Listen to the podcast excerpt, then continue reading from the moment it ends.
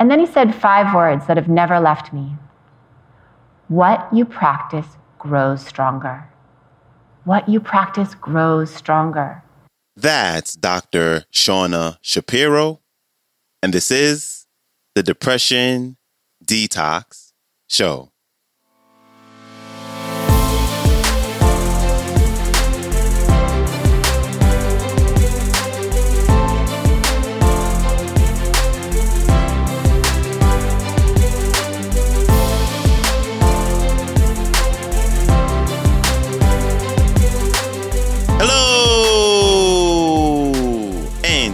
Welcome back to the Depression Detox Show, where we share ideas and stories to help you live a happier life. I am your host, Malikee Josephs. Happy Friday.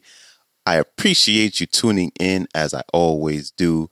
And we are closing out our week with our newest featured speaker, author and clinical psychologist, Dr. Shauna Shapiro.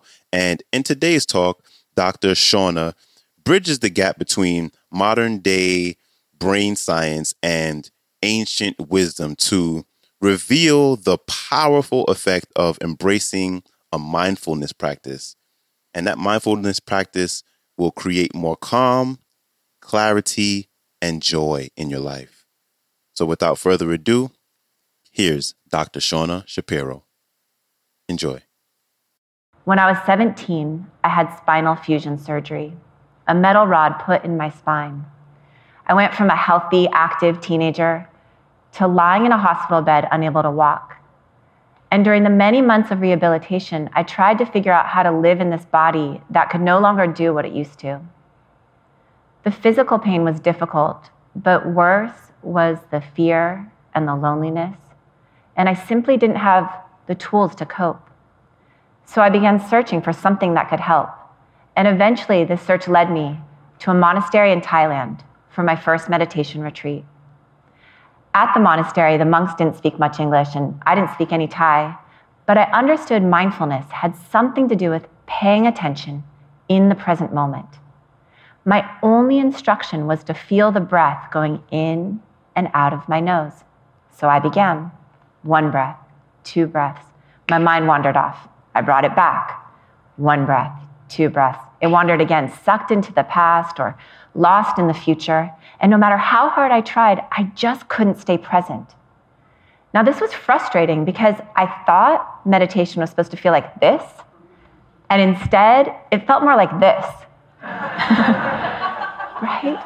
Being present isn't so easy. In fact, check it out for yourself. I've been speaking for about three minutes. Have you noticed your mind has wandered? All of our minds wander. Research from Harvard shows the mind wanders on average 47% of the time. 47%. That's almost half of our lives that we're missing, that we're not here. So, part of mindfulness is simply learning to train the mind in how to be here where we already are, like right now. So, back at the monastery, I was trying hard to do just this, to just be present. But no matter how hard I tried, my mind kept wandering off.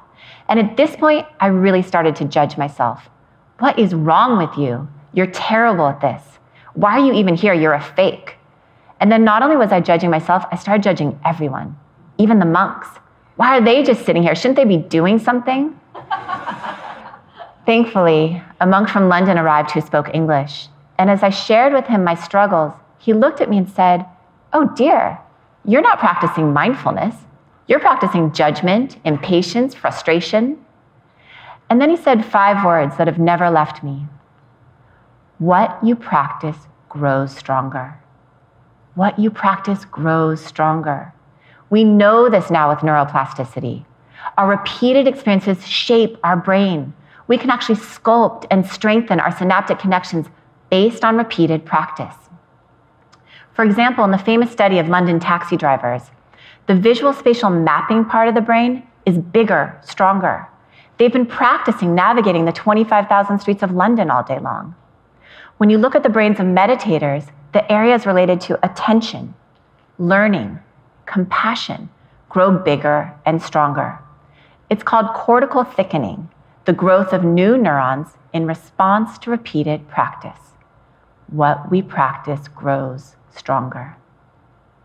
The monk explained to me that if I was meditating with judgment, I was just growing judgment. Meditating with frustration, I'm growing frustration. He helped me understand that mindfulness isn't just about paying attention, it's about how we pay attention with kindness. He said it's like these loving arms that welcome everything, even the messy, imperfect parts of ourselves. He also pointed out that we're practicing all the time, moment by moment, not just when we're meditating, but in every moment. We're growing something in every moment. So the question really becomes what do you want to grow? What do you want to practice? When I left Thailand, I wanted to keep practicing mindfulness and I wanted to understand it scientifically. So I began a PhD program, eventually became a professor, and I've spent the past 20 years investigating the effects of mindfulness across a wide range of populations, including veterans with PTSD, patients with insomnia, women with breast cancer, stressed out college students, high level business executives. And over and over, the data showed two key things. First, mindfulness works, it's good for you. It strengthens our immune functioning, it decreases stress, decreases cortisol, helps us sleep better. When we published our first research back in 98, there were only a handful of studies. Now there are thousands of studies showing the beneficial effects of mindfulness. It's good for us. The second thing we learned was quite unexpected. Almost all the people we were working with, regardless of their age, their gender, their background, were talking about the same thing. This underlying sense of, I'm not good enough, I'm not okay, I'm not living this life right. This tremendous self judgment and shame. And we all know what they were talking about because shame is universal. All of us feel it. And worse, we have this mistaken belief that if we shame ourselves, if we beat ourselves up, we'll somehow improve. And yet, shame doesn't work. Shame never works. It can't work. Literally, physiologically, it can't work because when we feel shame, the centers of the brain that have to do with growth and learning shut down. This fMRI shows the brain on shame. What happens is the amygdala triggers a cascade of norepinephrine and cortisol to flood our system, shutting down the learning centers and shuttling our resources to survival pathways.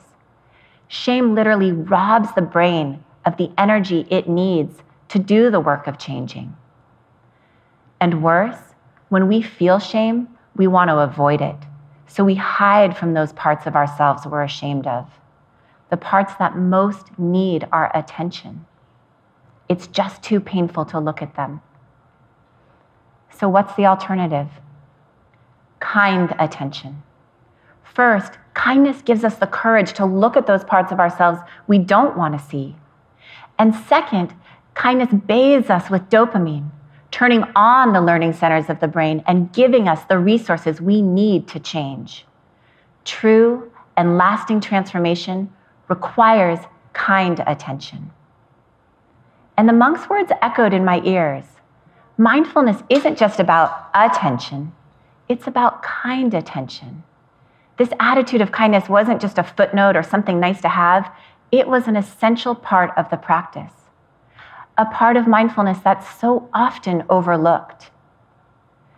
So, my colleagues and I developed a model of mindfulness that explicitly includes our attitude and our intention, as well as our attention all three parts working together synergistically. Put simply, mindfulness is intentionally paying attention with kindness. And this may be one of the most important things I've learned. It's that transformation is possible for all of us, no matter what. And it requires kind attention, not shame. And this kind attention takes practice. It takes lots of practice. I want to share with you a simple practice that continues to help me. Some years ago, I was going through a difficult divorce, and I'd wake up every morning with this pit of shame in my stomach. My meditation teacher suggested an explicit practice of kind attention. She said, How about saying, I love you, Shauna, every day? I thought to myself, No way. It felt so contrived. She saw my hesitation and suggested, How about just saying, Good morning, Shauna? Oh, and try putting your hand on your heart when you say it. It releases oxytocin. It's good for you, you know. She knew the science would win me over. So the next day, put my hand on my heart, took a breath, and said, Good morning, Shauna. And it was kind of nice. I continued to practice, and a month later, when I saw her, I admitted how helpful it had been. Wonderful, you've graduated, she said. Now, the advanced practice. Good morning, I love you, Shauna.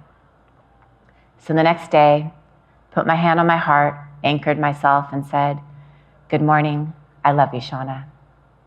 I felt nothing, except maybe a little ridiculous, but definitely not love.